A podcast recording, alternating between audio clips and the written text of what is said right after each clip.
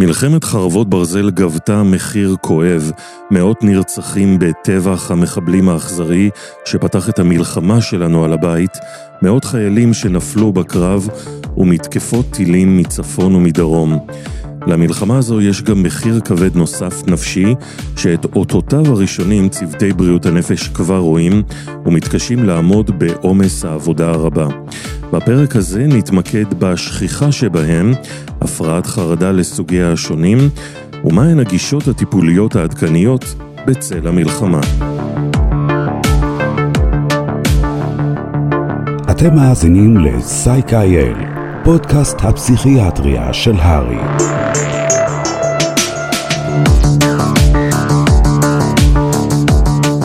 שוב שלום לכם המאזינות והמאזינים, ושלום למומחה שמלווה אותנו בפרקים המיוחדים של הפודקאסט, הפרופסור ארד קודש, מומחה לפסיכיאטריה, מנהל מערך בריאות הנפש במאוחדת ומרצה באוניברסיטת חיפה. שלום ארד. היי, שלום. ארד, נתחיל אולי בהגדרה, מהי ההגדרה של הפרעת חרדה ומה האיכות שלה במלחמה הנוכחית? כפי שציינת, הפרעת חרדה היא הפרעה שהיא יחסית שכיחה בכלל אה, מבין ההפרעות אה, הפסיכיאטריות, אבל תמיד בכל השיחות שלנו, אני, אני, אני רוצה להתחיל דווקא מההתחלה ולבוא ו, ולהגדיר איפה אנחנו שמים את הגבול בין אה, בעיה או מצב או תגובה לבין, לבין פתולוגיה. חרדה כשלעצמה היא לא בעיה. זאת אומרת, כולנו חווים חרדה, זה מנגנון שמאפשר לנו בעצם להגן על עצמנו מפני איום חיצוני. מתי החרדה הופכת להיות בעיה? כאשר א', אין מקור של איום חיצוני, אבל הוא מעורר בכל זאת את אותם סימפטומים שאנחנו נדבר עליהם בהמשך. כמובן פוגע, אה, פוגע לנו בתפקוד, ושהוא לא נשלט. זאת אומרת, זה, זה בעצם, זה, זה, זה, זה מצב שבו אנחנו מדברים על, על הפרעה, על הפרעה נפשית. אז קודם כל, כתגובה, אין בעיה. זאת אומרת, יש בעיה מעצם, מעצם זה שאנחנו נחשפנו למשהו שהוא מאיים, אבל התגובה עצמה אינה צריכה לעורר ודאי לא אצל הגורם המטפל, אה, שאלה של האם מדובר בפתולוגיה כן או לא, אלא הימשכות, הימשכות ההפרעה לאורך זמן והפגיעה התפקודית שלה. בכלל כשאנחנו מדברים על הפרעת חרדה, אנחנו מדברים על קבוצה של מחלות, אנחנו לא מדברים על הפרעה אחת, אנחנו מדברים כמובן על הפרעת הפאניקה, זאת אומרת פאניק דיסורדר, שמאופיינת בהתקפי בעתה, כן, שאנחנו אולי נגדיר בהמשך איך הביטוי שלהם, יש להם ביטויים פיזיולוגיים מגוונים, רבים, ולפעמים האנשים לא בהכרח יודעים לזהות שהם סובלים הפרעת חרדה, אלא שהם חווים איזו חוויה גופנית מאיימת, אמ, ולכן הרבה פעמים הפנייה היא דווקא לרופא הראשוני או לחדרי המיון, כי אנשים חושבים שיש להם התקף לב או שיש להם בעיה אחרת. אמ, אז זה, זה הפרעה אחת, שבה אנחנו רואים התקפים שהם התקפים שיכולים לחזור, הם יכולים להתגבר בעוצמתם. אבל אחד הדברים שאנחנו רואים לאורך זמן זה שבתוך החרדה, בתוך הפרעת החרדה הספציפית הזו, אנחנו רואים חרדה מציפייה. זאת אומרת, אדם יכול לחוות מספר התקפים, ולאחר מכן יהיה דרוך לקראת ההתקף הבא. וזה כשלעצמו, עצם הדריכות לאורך זמן, היא בעצם הסימפטום המוביל הרבה פעמים. יש לנו את ה, כמובן את החרדה הכוללנית, כן? ה-GAD, General Excited Disorder, שזה הפרעה שהיא הפרעה קצת יותר כרונית, ממושכת, שבה אנשים חווים חוויה תמידית של איזו תחושה של, אה, של דריכות, של כבדות, נטייה הרבה פעמים לעשות פרשנות קטסטרופלית לאירועים, לאירועים חיצוניים, על זה אנחנו נדבר בהמשך, מה בעצם התשתית הקוגניטיבית שחושפת אנשים לפתח הפרעות חרדה. שם זה מאוד מאוד בולט, כמובן יש לנו את הפוביות, כן, שהם גם כן בתוך הקבוצה של הפרעות חרדה, זה הפחדים. בפוביות, בניגוד להפרעות חרדה, אנחנו כן יכולים לזהות גורם חיצוני שמעורר בנו את התחושות. דוגמה, אם אנחנו מדברים על פחד במקומות גבוהים, אז מקום גבוה יעורר את התסמינים. אם אני לא אמצא במקום גבוה, אני לא אסבול מתסמינים, כן? זו הסיבה, דרך אגב, שמאוד רלוונטית לקונטקסט. זאת אומרת, אם אני עובד בקומה 50 במגדל עזריאלי ואני סובל מחרדת מעליות, אז יש לי בעיה. אבל אם אני גר, נאמר, צמוד קרקע, אז אולי תהיה לי פחות בעיה מבחינת עד כמה דבר זה מפריע בתפקוד שלנו. אז אה, איזו הפרעת חרדה אופיינית למלחמה עכשיו? אז אה, שנייה, באופן כללי אפשר לבוא ולהגיד שההפרעות שיש בהן ביטויים של אה, חרדה מציפה או כללית, איזו תחושה של דריכות כללית, אנחנו, שיכול להיות שאנחנו מדברים על חלק מהאנשים שמפתחים באמת הפרעת חרדה קולנית, אבל אנחנו רואים הרבה פאניק דיסורדר, אנחנו רואים הרבה התקפי בעתה, אנשים שחווים התקפים, זה יכול להיות כתוצאה מגירוי חיצוני, כמו אזעקות. אנחנו רואים, גם בקרב ילדים אנחנו יכולים לראות את, ה, את, ה, את החרדה הזו, ואני לא מדבר בהכרח על אנשים שהיו במעגל הראשון, ששם יכולה להתפתח הפרעה שהיא יותר מורכבת. אני מדבר על האוכלוסייה הכללית, כן? כל מדינת ישראל נמצאת באיזו רמה מסוימת של דריכות. זה מצב הרי לא נורמלי שמדינה ממשיכה להתקיים כאשר טילים שורקים מעל. אנחנו התרגלנו לזה, וזה עוד פעם מצביע עד כמה אנחנו גמישים מבחינת היכולת ההסתגלות שלנו. דריכות זה עדיין הצד הנורמטיבי. דריכות זה צד, זה הצד הנורמטיבי כל עוד הוא לא פוגע בך ברמת התפקוד. כל עוד אתה יכול עדיין לחזור לעבודה, אתה יכול לתפקד בתפקוד משפחתי, אתה שומר על ההיגיינה האישית שלך ולא, ו, ו, ו, ולא נסוג. כל עוד המצב הזה נמצא, וזו דריכות שהיא יכולה להיות, אפשר לטפל בה, אפשר להתייחס אליה גם ביחס לעד כמה אני נחשף. אחת השאלות שהרבה עולות כתוצאה במהלך המלחמה זה עד כמה אנחנו צריכים להיות חשופים לחדשות לדוגמה, כן? האולפנים נפתחו ובעצם יש שידור של מהדורת חדשות שהיא רצופה ולא מפסיקה לרגע, ולאנשים, חלק מהאנשים יש איזה פחד מלאבד מידע, זאת אומרת אולי אני מחמיץ משהו, כן? זה ה-fear of missing out, נכון, אנחנו פוחדים להחמיץ, אולי קורה משהו. אז קודם כל, אנחנו, אנחנו צריכים לזכור שאם יהיה דברים, אנחנו יכולים, צריכים אפילו, אפילו לא, לא יכולים, אנחנו צריכים למנן את החשיפה שלנו לחדשות. ו, ו, וזה יאפשר לנו, ו, ולעשות כמובן בזמן הזה דברים אחרים, כדי להפיג את תחושת המתח, פעילות גופנית שהיא סופר חשובה בנושא של התמודדות בחרדה. ומהסיבה הפשוטה, אפילו מהסיבה הפיזיולוגית, בזמן שאנחנו עושים פעילות גופנית, בעיקר פעילות אירובית, אנחנו בעצם, מה אנחנו עושים? אנחנו מפעילים את המערכת הסימפתטית, יש נשימות מואצות, יש הזעה מוגברת, יש דופק מואץ. הפרשה של סרוטונין. הפרשה של סרוטונין, אבל בכלל, אבל מבחינה פיזיולוגית בחוויה, זה די דומה למה שקורה בהתקף חרדה, נכון? גם שם אנחנו רואים את אותם סימפטומים, רק שכאן זה בקונטקסט נורמלי, פיזיולוגי תקין. ולכן פעילות גופנית מלמדת את המוח שלנו, שהוא בעצם המקור שיוצר בסופו של דבר את, את רמת החרדה, מלמד אותו במידה מסוימת אה, אה, לא לפחד מעצם התפתחות תסמינים. אז אה, התחלת להזכיר את התסמינים, מה הקריטריונים להבחנה, מה התסמינים, איך נראה התקף חרדה? אז כמו שאמרנו, התקף חרדה יש לו ביטוי, כמעט כל מערכת גופנית מדברת חרדה. אנחנו יכולים לראות מדופק מואץ והזעה. ואנחנו יכולים לראות השתנה מוגברת, ואנחנו יכולים לראות כאבי בטן, ואנחנו יכולים לראות סחרחור, ואנחנו יכולים לפגוש אנשים סחרחורות, ואנחנו יכולים לראות טשטוש ראייה. כל איבר בעצם, כמובן מתח שרירים מוגבר, שיכול להיות גם לפתח בהמשך גם טנשן הדק, כאבי ראש, ולכן כמעט כל איבר מדבר חרדה. תחושת חנק היא תחושת חנק היא מאוד אופיינית, נכון? כאבים בחזה. נכון. הפרעת חרדה יכולה להופיע גם באמצע המלחמה? כלומר, כשאנחנו כבר רגילים לטילים, ורגילים לרוץ לממ"ד, ורגילים לפציעות? הפרעת החרדה יכולה להתפתח בכל שלב. להפך, אפילו אפשר לבוא ולהגיד, כאשר יש איזו שחיקה מוגברת עם הזמן, יכול להיות שהמערכות שלנו הן בעצם, גם הן נשחקות, ויכול להיות שאנחנו נראה עלייה בשיעורי הפרעת החרדה. זו שאלה מעניינת, מכיוון שגם כשאנחנו מסתכלים נאמר על אירוע משמעותי קודם, שזה היה הקורונה, כשאנחנו מדברים שהוא אירוע גלובלי, עכשיו אנחנו מדברים על אירוע מקומי, אנחנו ראינו שיש התגברות של הפרעות החרדה דווקא אחרי האירוע. זאת אומרת, בהמשך. איכשהו אנחנו מגייסים את הכוחות שלנו כדי להתמודד עם משהו שמאיים עלינו, וברגע שאנחנו חוזרים בחזרה בעצם לתפקוד, ומצפים מאיתנו לחזור לתפקוד, פתאום אנחנו רואים שאנחנו מרוקנים. או המשאבים שלנו מופחתים, אז חלק מאיתנו שמתקשים לחזור בחזרה מפתחים פתאום תסמינים, ולכן אנחנו יכולים דווקא לצפות לעלייה באנשים שסובלים מהפרעות חרדה, דווקא אחרי שהאירוע הזה יסתיים, לכשהוא יסתיים. והדבר הזה הוא משמעותי מכיוון שאנחנו רואים את הביטויים, אנחנו רואים את הביטויים דרך נאמר צריכה מוגברת של תרופות הרגעה ותרופות נוגדות דיכאון, אנחנו רואים כבר עכשיו את הטרנד הזה שבו אנחנו רואים עלייה במספר אנשים שחווים מצוקה. אנחנו נמצאים, כל אחד מאיתנו נמצא בין אם במעגל הישיר או בין אם במעגל עקיף, בחשיפה לאירוע שבו אנחנו, יש לנו חוסר ודאות לגבי העתיד, יש לנו חוסר ודאות לגבי הקרובים שלנו, לגבי היקירים שלנו. חוסר ודאות בכלל הוא קרקע מוצקה, לא מוצקה, אבל היא קרקע בשלה, כן? להתפתחות של החרדה. זאת אומרת, מה שאנחנו צריכים כדי לטפל בהפרעות חרדה זה קודם כל למצוא את העוגנים שלנו. קרקוע, כן? כמו שאנחנו אומרים, מכיוון שהרבה פעמים כחלק מהפרעת החרדה אנחנו רואים אובדן שליטה. זה חלק מהתחושה זה שאני מאבד את השליטה, אני מאבד את השליטה לגוף שלי ולכן אני מרגיש כל מיני תחושות מוזרות, אני לא יודע מתי זה ייגמר. כאן חשוב להזכיר, התקף חרדה בממוצע הוא 45 דקות. כן? זאת אומרת, יש לו, הוא מתפתח ל peak ואז הוא, ואז הוא דועך. אה, זה משהו שהוא מתחיל וגם מסתיים, אבל כשהוא מתחיל אנחנו לא יודעים מתי זה יסתיים. ויש איזו תחושה שמשהו קורה לי, הרבה אנשים, ואחד ה... יש בעצם הייתי אומר שני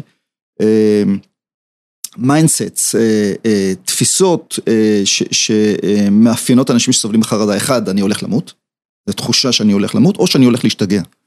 זה שני הדברים שאנחנו רואים אותם חוזרים על עצמם. זאת אומרת, אנשים אומרים, אני מרגיש שאני הולך להשתגע. מה זה להשתגע? זה לאבד את השליטה. לאבד את השליטה על המחשבות שלי, על הרגשות שלי. משהו קורה פה ואני לא מצליח, ואין, ולא תמיד אני יכול למצוא את הדבר החיצוני. אתה יודע, כש, כש, כשדיברנו מקודם על הקשר של למה, למה כשדווקא ישכחו הקרבות, או שהקורונה חלפה, יש עלייה בחרדה, כי כשזה קורה, יש לך איזושהי תפיסה רציונלית למה אני מרגיש את מה שאני מרגיש. אני יכול להסביר לעצמי, זאת אומרת, אני, אני, אני, אני חרד כי אני לא יודע מה קורה לבן שלי שנמצא כרגע מעבר לגבול. וכשהאירוע מסתיים ואין לי את היכולת לתת את ההסבר הלוגי, כי הפרעת חרדה היא לא לוגית. אה, אין לי את האפשרות להסביר אה, את ההסבר הלוגי, אז כאן באה איזו תחושה באמת של אובדן, אה, של אובדן שליטה. ארד, אתה מדבר הרבה על אותו קרקוע של המטופל, החזרה שלו לריאליזם, איך אתה עושה את זה בפועל? איך דברים, מתבצע קרקוע?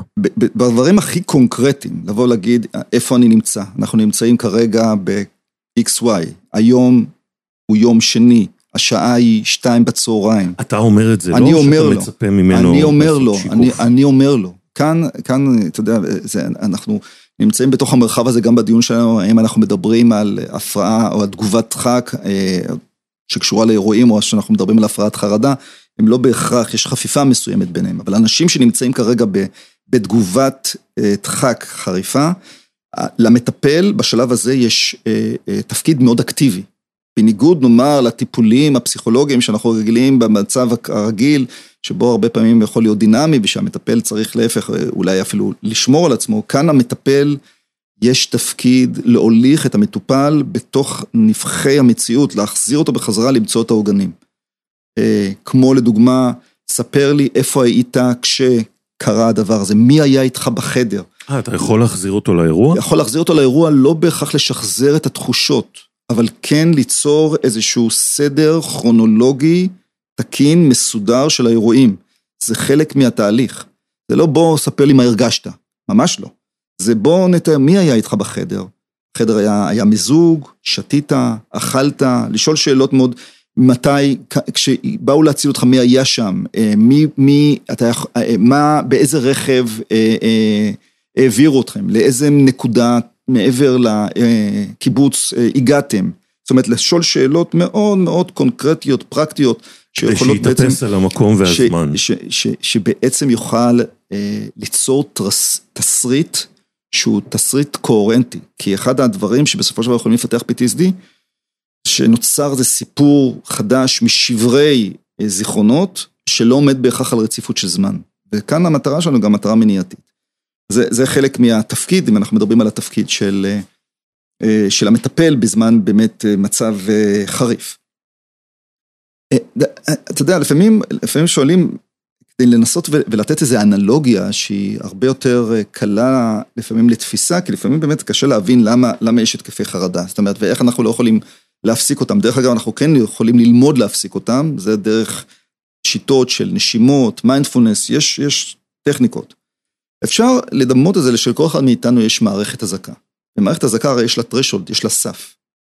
כשמערכת האזעקה, כשהסף שלה הוא מאוד מאוד נמוך, אז היא מצפצפת על כל, נכון, על כל חלקיק אבק. זאת אומרת, היא עובדת, אבל היא לא יעילה, כי היא לא מפרידה בין המוץ והתבן, היא לא מפרידה בעצם בין מה שהיא אמורה להתריע בפניו לבין, לבין גירוי שהוא גירוי, אה, גירוי ניטרלי. אה, ובמצב של הפרעת חרדה, הסף הוא נמוך. המטרה הטיפולית הוא להרים את הסף. זאת אומרת שאירועים שהם באמת מסכני חיים, או באמת מצריכים ממך לרוץ ולברוח, יופעלו בהתאם לסיטואציה חיצונית. וזה חלק מהעבודה גם של הטיפול התרופתי, שנדבר עליו עוד מעט, וגם של הטיפול הפסיכולוגי.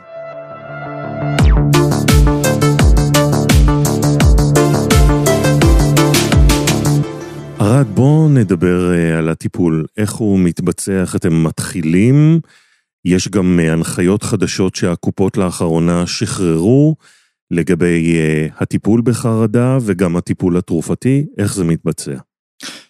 אז חשוב שאנחנו מדברים על הנושא של חרדה בקונטקסט של, של, של המלחמה, אבל צריך לזכור שהפרעת חרדה היא הפרעה שכיחה גם ללא קונטקסט כזה, והטיפול בהפרעות חרדה הוא מתבסס על גם הנדבך התרופתי וגם וגם הנדבך הפסיכותרפויטי. כשאנחנו מדברים באופן ספציפי, כשאנחנו מדברים על המלחמה עצמה, אז בשלבים האקוטיים של אה, תגובת דחק, אנחנו נוטים שלא לטפל בכלל תרופתית. זאת אומרת, כאן אה, צריך אפילו להיזהר משימושים, בעיקר לשימוש בתרופות מקבוצת הבנזודיאזפינים. אמ, גם בהתקף האקוטי? גם בהתקף האקוטי, כשאנחנו מדברים על תגובת דחק, כשאנחנו מדברים על תגובת דחק לאירוע חיצוני מאיים. כאשר אנחנו מדברים על הפרעת חרדה, ללא שום קשר לקונטקסט הזה, אז כמובן, אם זה התקף ראשון, אנחנו לא בהכרח מטפלים בו, לפעמים אנחנו יכולים כן לטפל בעזרה של בנזודיאזפינים. אם אנחנו מדברים פה על הפרעה שהתגבשה להפרעת חרדה, זאת אומרת שיש התקפים חוזרים, שיש הימנויות, אחד הדברים, הנכות של הפרעת החרדה בעצם זה הימנעות.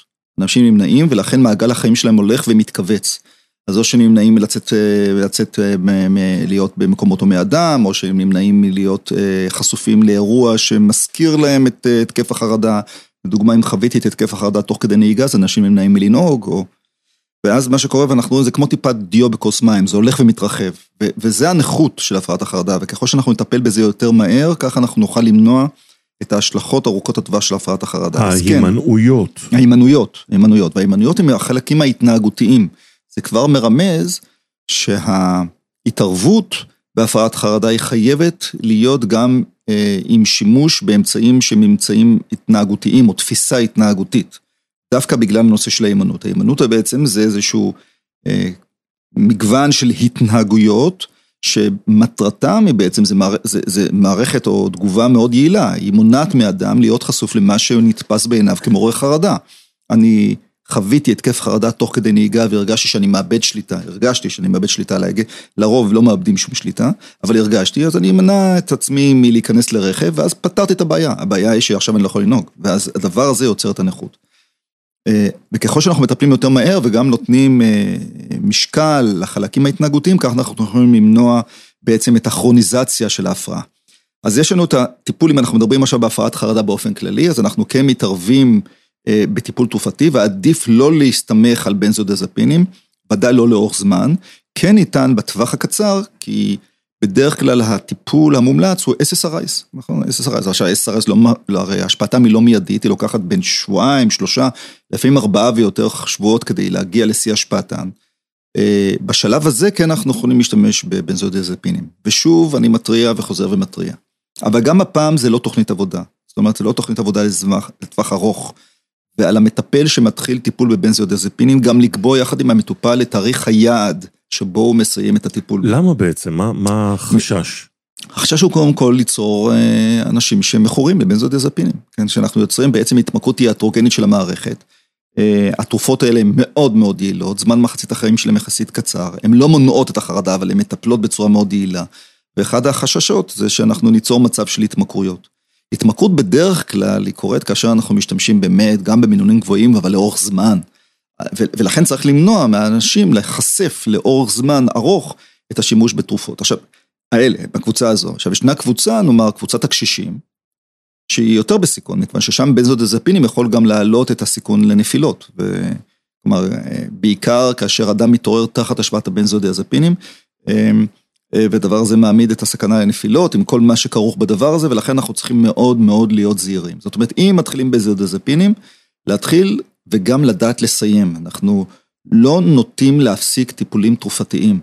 אנחנו צריכים ללמוד לסיים את הטיפול התרופתי, או לתת מרשם למספר ימים בודדים, או להקצות מראש, כדי שלא ייווצר מצב שהתרופה נכנסת כתרופה קבועה, ושאדם מקבל אותה באופן אוטומטי. אה, אז זה, זה, זה מסר חשוב. אז ככלל, התרופות היעילות הן באמת ה-SSRIs, כל אחד מהם. זה, אין, אין כרגע, אני לא יכול לבוא ולהצביע על איזה תרופה אחת שהיא יותר יעילה מהשנייה. במצבים שבהם אנחנו רואים שאין תגובה, או שאין תגובה מספקת, אז אנחנו צריכים כמובן לנצל עד תום את המינון של הטיפול התרופתי. הרבה פעמים אנחנו רואים שיש מעברים בין תרופות, ואז מה שקורה זה שאנשים אה, מתנסים בהרבה תרופות מבלי שהם ייצאו את, את, את המינון בעצם שמתאים, האופטימלי עבורם, והמינון האופטימלי הוא מאוד אינדיבידואלי. יש דוגמה אנשים שיכולים להשתמש בעץ איתה פעם עשרה מיליגרם, ויש שצריכים את ה-15 או 20, כן? זה לא מצביע לא בהכרח על חומרת ההפרעה, זה מצביע, זה, זה מכיוון שאנחנו לא מודדים את רמת התרופה בדם, אנחנו הולכים על פי המדדים הקליניים. אז זה, זה דבר שצריך לזכור. לא, עברו שבועיים, אין שיפור, להעלות את המינון, לחכות עוד שבועיים, עוד שלושה, ואפילו להעלות שוב את המינון. אם אנחנו מדברים על רופא משפחה, זה הזמן כאשר המהלך אינו מתאים או מתחיל קצת להיות יותר מורכב, זה הזמן גם להתייעץ עם פסיכיאטר כדי לדעת האם בחרנו את התרופה הנכונה, האם אנחנו במרחב הזמן המספק כדי לצפות אה, להשפעות. במצבים שבהם אנחנו רואים עמידות לטיפול, וישנם מצבים שבהם אנחנו מחליפים נאלצים, כלומר הגענו למינון המקסימלי, אין תגובה, אנחנו יכולים להחליף תרופה, בדרך כלל אנחנו מחליפים תרופות מאותה קבוצה. ניסינו SSRIs אחד, אנחנו יכולים להחליף ב-SSRI אחר. אם אנחנו רואים שניסינו SSRIs אחר וזה לא עובד, אז לעבור לקבוצה טיפולית אחרת. אז אפשר לעבור ל-SNRI, כן? לדוגמה, אפשר להשתמש בפנפקסין, אמ, כתרופה שהיא מייצגת את הקבוצה הזו, כן? אה, שעובדת שהיא יותר ברוט ספקטרום, עובדת גם על הסרוטונין וגם על הנורפינפרין, יש לה, יותר רחבת טווח. אה, ו- ו- וכמובן לנסות, הרבה פעמים מטופלים נורא נבהלים כשעוברים מתרופה לתרופה, לדוגמה, אם אנחנו מדברים על מינון ממוצע של אציטלופם שהוא 15 מיליגרם, אז כשאנחנו מדברים על ולפקסין, המינון הממוצע יהיה 150, 225, ואנשים אומרים, וואו, זה מקבל פה המון המון מיליגרמים, אבל צריך להסביר שתרופות שונות הן באות בכמויות שונות, וזה, וזה זה בסדר. מה רופא בחדר מיון יכול לעשות כשמגיע אליו מטופל בהתקף פאניקה, התקף חרדה, אקוטי, משמעותי, אה, שלא נראה שעובר אחרי 45 אה, דקות? מה אפשר לעשות? תראה, בחדר מיון לפעמים זה באמת קשה, וזה אחד המטרות שלנו באמת זה להכשיר את רופאי המיון ואחד את הרופאים הראשונים בטיפול באנשים שסובלים אה, מהתקף חרדה אקוטי. הרבה פעמים תמיד אפשר לתת בנזודיאזפינים כדי, כדי לקטוע בעצם, אבל אנחנו קוטעים בעצם את התקף החרדה, וזה לא בהכרח אה, מעיד על זה שאנחנו נוכל למנוע את התקף החרדה הבא. לפעמים עצם זה שהיכולת לדבר בצורה מאוד מאוד אה, מתונה, בצורה מאוד מאוד רגועה, להחזיר את האדם לשאלות, בדיוק כמו שאמרנו, דיבר, דיברנו על קרקוע, גם כאן יש משמעות לקרקוע. מי אתה, מה שם המשפחה שלך. עצם זה שאתה מסית את האדם, הרי יש פה לופ כזה שמזין את עצמו. אני, אני חווה התקף, הוא לא עובר לי, אני, אני נורא מפחד שאני לא אצליח לצאת מזה. אני מתחיל, אה, יש פה איזשהו וישר סירקל כזה, נכון? שהולך ו... וזה כדור שלג כזה שהולך וצומח. עצם היכולת שלי כמטפל חיצוני, וזה לא משנה כרגע אם אני רופא במיון, אם אני סטאג'ר, היכולת שלי להסיח שנייה את הדעת ולחייב את האדם להתמקד במשהו מאוד מאוד קונקרטי. שם, שם משפחה, תעודת זהות, עם מי הגעת, מה שם האבא, שם האמא, לפעמים קוטע את ההתקף. כי אתה בעצם מסיט את הדעת מעצמך, מהקשב הפנימי הזה, של האיום הפנימי הזה, שאין לו הסבר, למשהו מאוד מאוד קונקרטי, ולפעמים זה אה, אחד הדברים היעילים ביותר שעוזרים הרבה פעמים לקטוע התקף חרדה, וכמובן, תרגו נשימות. לפעמים זה נשמע כאילו מוזר, שרופא עם חלוק, ינשום יחד עם המטופל שלו. מאוד יעיל, זאת אומרת, בואו נעשה נשימות, אנחנו נכניס אוויר, נוציא אותו בצורה איטית, אנחנו, אני איתך, אנחנו ביחד. התקף חרדה זה משהו שמתחיל, הוא נגמר. סוגסטיה היא דבר מאוד משמעותי בדבר הזה, כי אנשים שנמצאים במצב של חרדה, הם, הם להפך, הם מאוד סוג, סוגסטביליים, הם, הם נתונים להשפעה, וצריך לנצל את זה ככוח טיפולי אה, בזמן אמת. אם אנחנו רואים שהאדם לא מצליח ואנחנו רוצים לקטוע את זה, או שיכולים להופיע גם לפעמים במצבי קיצון גם pseudo seizures, כן? שנראה כמו התקף אפילפטי שאין לו בסיס, כשרואים את זה, לפעמים זה, זה הביטוי של החרדה, אז אנחנו כן קוטעים ונותנים איזשהו בנזודיאזפין, גם כן אה, חד פעמי לפעמים, ולאחר מכן להפנות אותו לטיפול כדי להתחיל אה, אה, לתרגל אה, אה, שיטות שהן יכולות לתת לו שליטה, בעיקר שליטה פיזיולוגית, כדי למנוע מהתקפי החרדה הבאים. אז זה, זה לגבי הטיפול תרופתי. אבל כמו שאמרתי, אנחנו אף פעם לא משתמשים רק בטיפול תרופתי, מכיוון שנמצא שהיעילות של טיפול תרופתי בשילוב של פסיכותרפיה יעיל יותר מכל אחד בנפרד. הפסיכותרפיה המועדפת בדרך כלל כשאנחנו מדברים על הפרעת חרזה זה ה-CBT. כלומר, גם לדבר על החלק הקוגניטיבי, כלומר, מהם המחשבות או עיוותי החשיבה שלנו, וגם על החלק ההתנהגותי, כי אמרנו שיש פה מאפיינים התנהגותיים, יש צמצום של ההתנהלות, של ההתנהגות, ההימנעות, שם אנחנו צריכים ממש להפעיל תוכנית טיפול אה, התנהגותית שמרחיבה בצורה הדרגתית, כי אנחנו לא רוצים להציף את האדם לחרדה, אנחנו עושים, אנחנו עושים דסנסיזציה בעצם הדרגתית, אנחנו לא רוצים להציף אותו, כי אם אנחנו נציף אותו בחרדה, אנחנו נעשה flooding, הצפה, הוא ינטוש את הטיפול, כי זו חוויה בלתי נסבלת, אנחנו צריכים לעשות את זה בצורה מאוד מאוד הדרגתית. אמ, כדי להרחיב, כדי להרחיב בצורה הדרגתית את ההתנהלות שלו.